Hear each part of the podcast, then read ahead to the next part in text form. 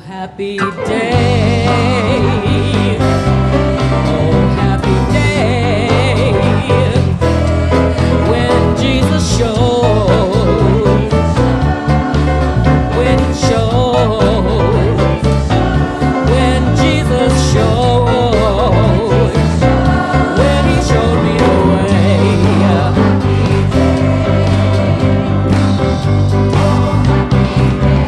Oh, happy day.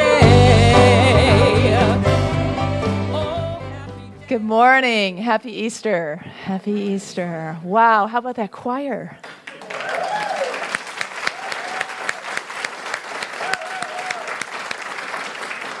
It truly is Resurrection Day at Unity of Walnut Creek. We have been awaiting that for a long, long time, and thank you to Lisa Snorton Phelps for making it happen.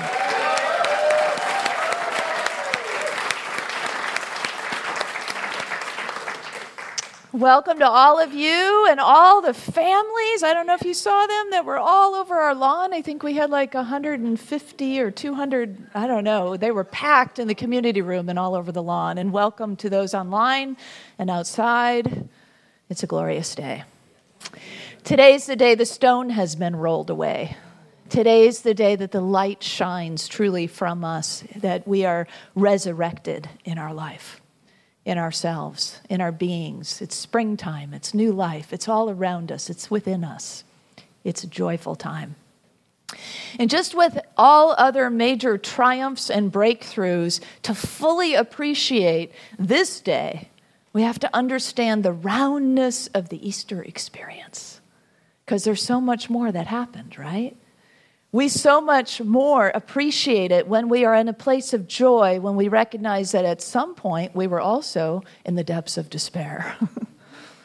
And that's what the fullness of the Easter experience is about. There is a crucifixion, right? There is a crossing out, a letting go that is represented in history just a couple of days ago, metaphysically through us right now in our experience. And so the whole experience is not for the faint of heart. That's why the Easter egg hid, you know? Do you know why the Easter egg hid? Because it was a little chicken. I know. It's a total groaner. I have a list of those, but I will spare you the rest. I just wanted to hear us all laugh together. So the Easter experience is about Jesus, in a way, of course. I mean, he's the one that demonstrated for us. So we celebrate him, the man, the Christ consciousness that he represented, that he showed us. And the story is ours. It is also ours. And so it's helpful to look at the story, to reflect back at the story, and Jesus, of course, being the prime character, but there were also many other key characters in the process that happened throughout the Easter week.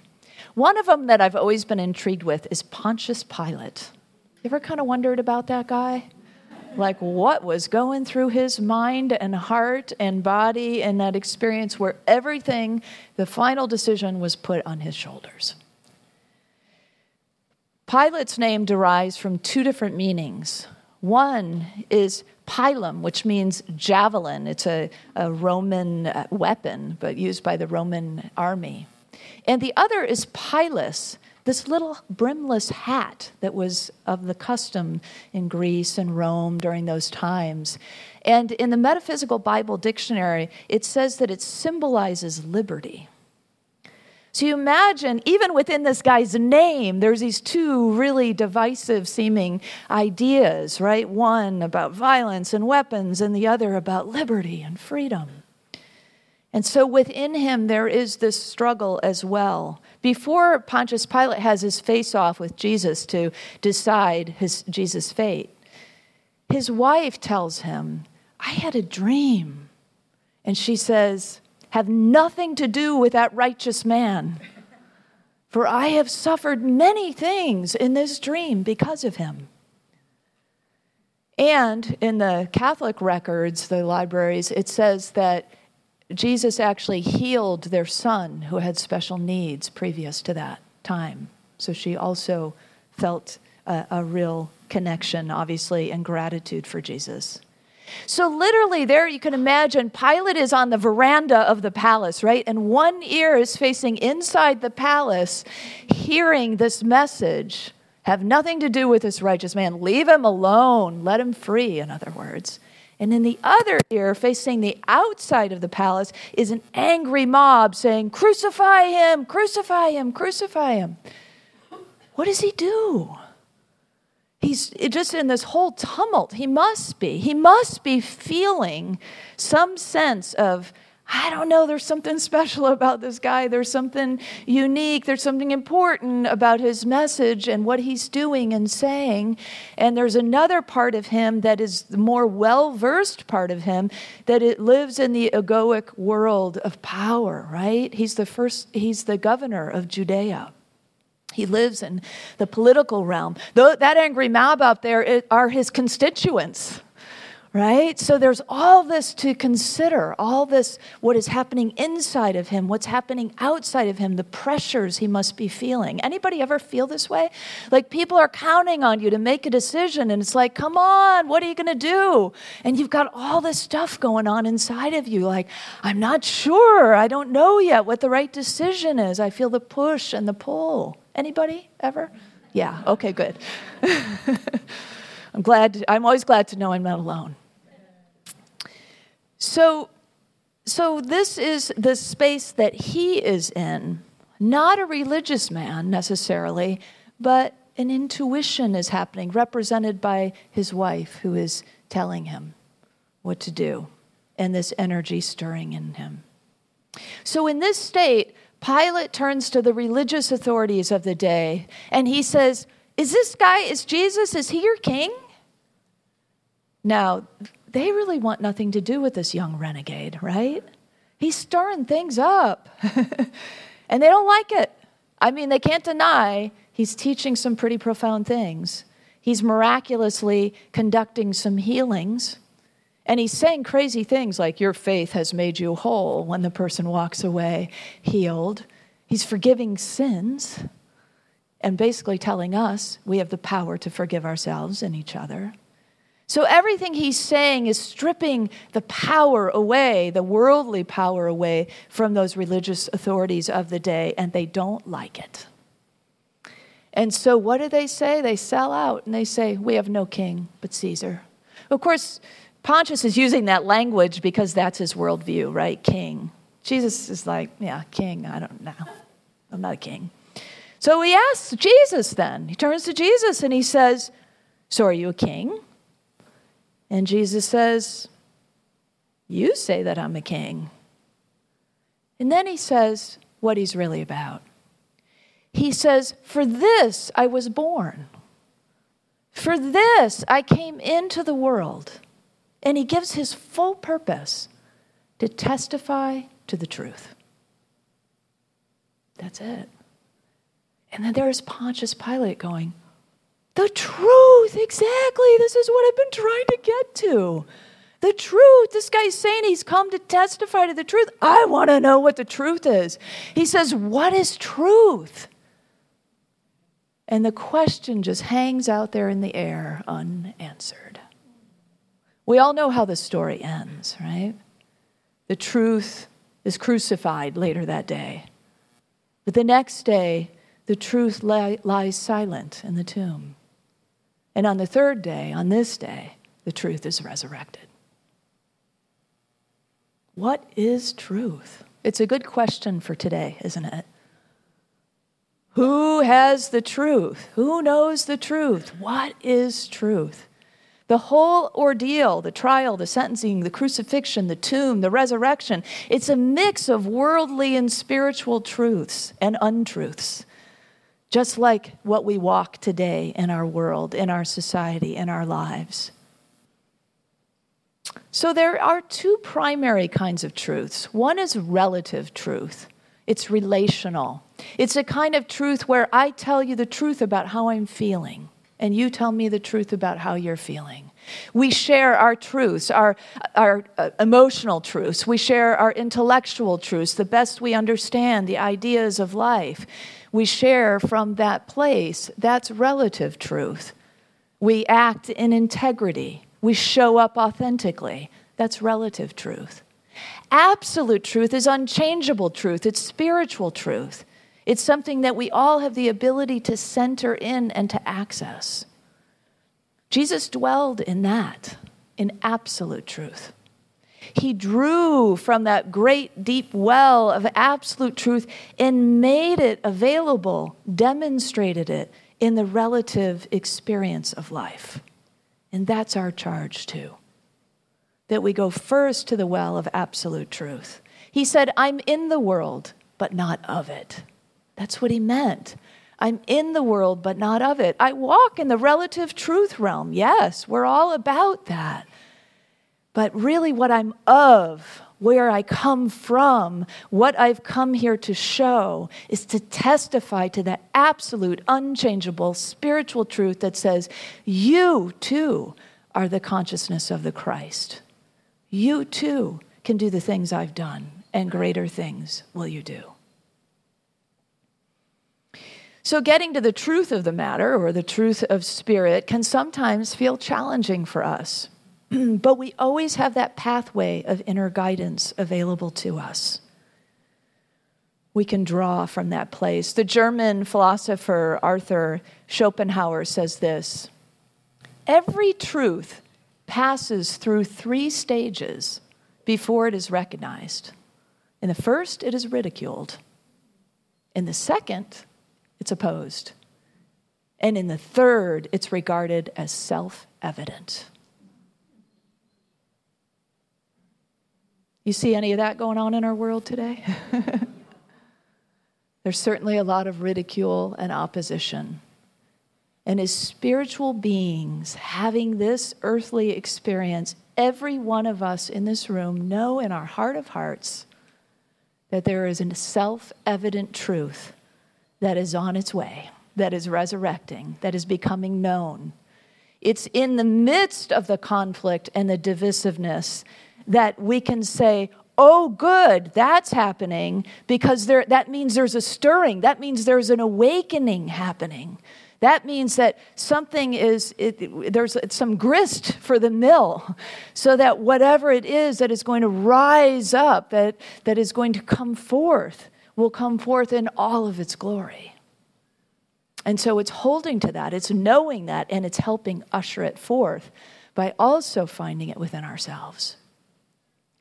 So it all happened, right, in the Easter story. First, Jesus is ridiculed in every which way you can imagine. And, you know, things he says, he's ridiculed about. I and the Father of one, the biggest whopper of all, right? Are you kidding me? I can't believe he said that. It's blasphemous. And then who, they might be saying, who are you to say these things? You know, if Jesus had social media accounts, can you imagine? He would be trolled to no end, you know? Crucified by the word.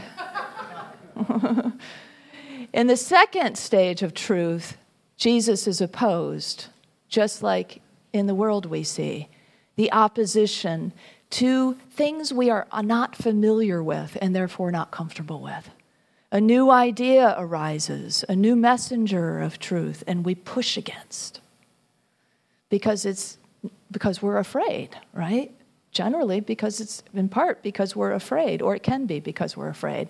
And these ideas, these seemingly foreign truths, then are considered dangerous. They're a threat. They're a threat to our world order. They're a threat to our power structure. They're a threat to our privilege. They're a threat to our customs. Opposers begin to talk with one another and decide we must rid ourselves of this truth. Well, they wouldn't call it truth, but whatever it is that is getting in the way, there's opposition. And it's on, this isn't about ideologies. I have to say that over and over again. This is not about bipartisanship. It's about all of us in this sort of milieu of these, these kinds of stages of the rebirth of truth, the ridicule and the opposition that we are in the midst of. And then on Easter, we see that the truth cannot be killed.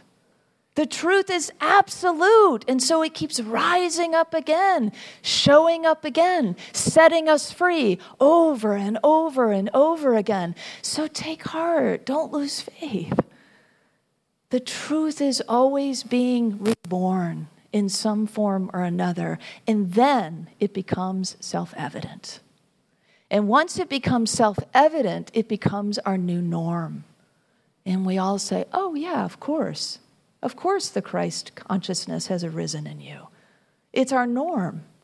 Of course you can do anything. Of course I see your divine potential. This will become the way we speak to each other. Can you imagine? Of course the light is in you. Shine it more brightly. A way of speaking to each other that is so different than some of what we hear today. Tearing each other down, tearing ourselves down.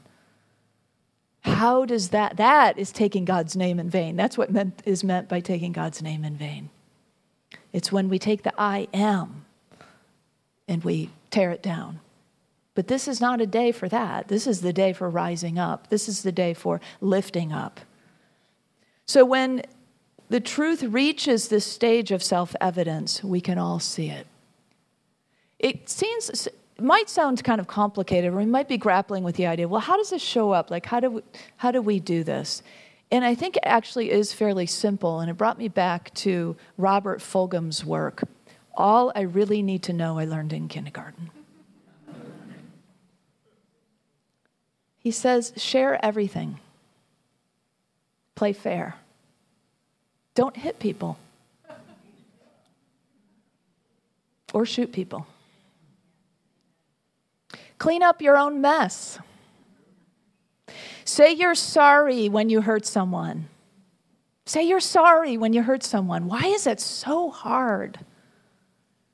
That truth wants to be known. We are thirsty for that kind of truth in our world. When you go out into the world, watch out for traffic and hold hands and stick together. Live a balanced life. Learn some, draw, paint, sing, dance, play, work some, take a nap. Yeah. I'm going to make that a written affirmation everywhere in my life. And my favorite, wonder. Wonder. Because that's where it all starts, right?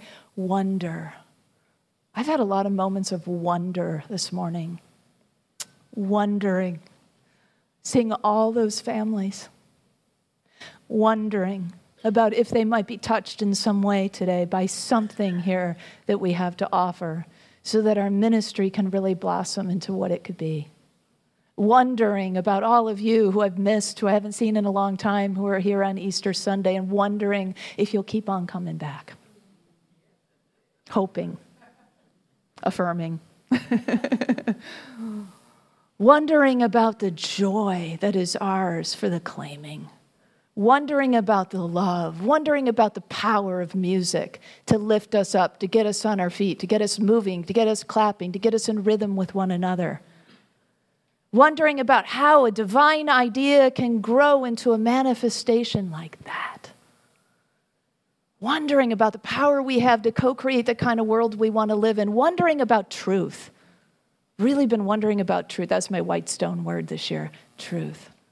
Really been wondering about truth. Really been sitting like Pontius Pilate with that question, what is truth? And watching it float through the air. What is truth? What is truth? What is your truth? What is God's truth? What is the truth that wants to be known in you and through you and as you? What is the truth that you will live today and wake up tomorrow and say, Easter Sunday's over, and guess what? I still feel joyful. I still feel resurrected. I still feel life in me. I still feel love in me. I still feel the power within me to do what is mine to do. To testify to the truth in whatever way that is true for me. So much good for us to access. The Easter story is your story. You have a Pontius Pilate inside of you. Did you know that? you also have a Mary Magdalene inside of you. Mary Magdalene, did I skip around? What was I going to say about Mary Magdalene? I think I got my pages out of order. Oh, well. Um, oh, yeah, there she is. Hello, Mary.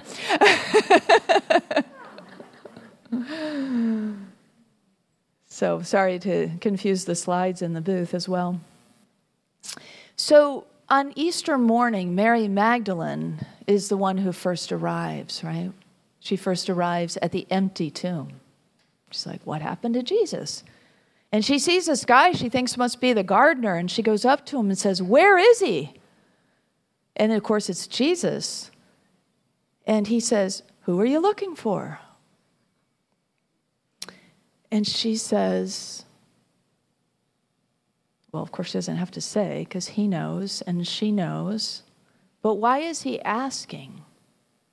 He's asking her a deeper question because they both know she's looking for Jesus. Who are you looking for? She's looking for herself, right? Ultimately, she's looking for herself. She thinks she's looking for her teacher. When she recognizes him, because he does identify himself, she says, Rabboni, teacher. And she's thrilled and excited. And I mean, he's come alive. Imagine this. The person you loved, your beloved, your teacher, comes back alive. And you want to embrace them. And he goes, oh, no, no, no. Don't touch me. Don't cling to me. What is he saying? He's saying, everything has changed. Don't cling to what you used to be. Don't hold on and try to, to, to hold to some previous identity, you as my follower. It's no longer, no longer who you are, who I am. Something has happened here. I am not the only one who have re- who is resurrected, Mary. And Mary is the first to also experience then her own resurrection, her own transformation, right there and then. A recognition right there and then. She goes from disciple, which is follower, to apostle, teacher. A transformation happens on the way from the tomb to go tell the other previous followers, now teachers. And Mary becomes the apostle to the apostles. A major transformation, a major recognition of the power that is in her, the resurrection of the consciousness that is in her. But the key that Jesus expresses is, don't cling to me. What are you clinging to? Some old way of being, some old part of your identity, some small and limited and lack-filled idea about who you are or who you used to be or who you should be. Letting all of that go, that's the message. Let it all go so the truth can rise up, transform, be known in you and as you in the world.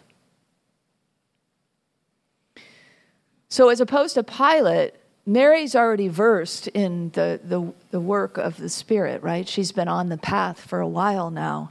So it might be a little bit easier her, for her to access that immediate transformation that occurs in her.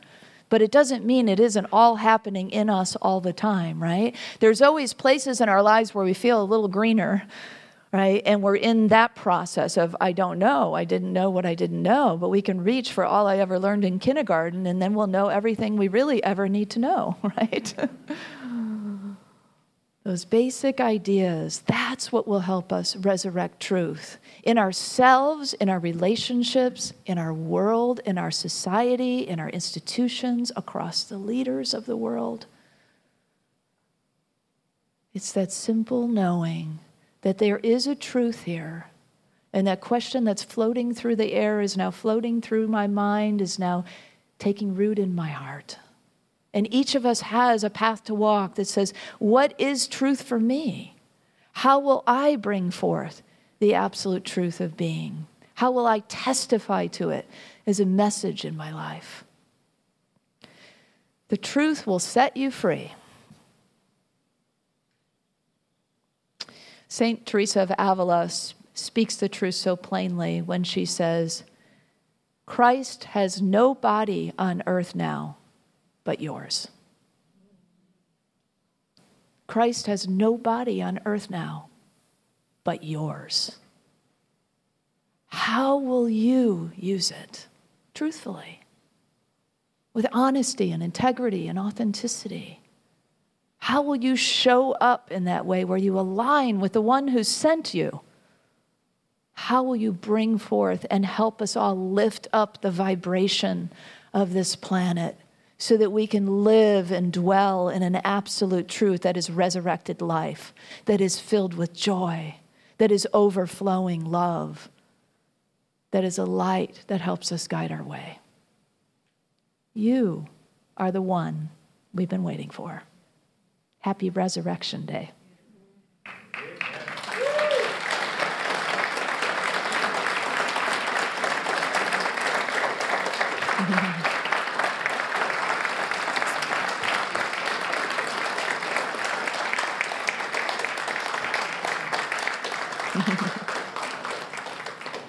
Well, let's speak this truth together, shall we?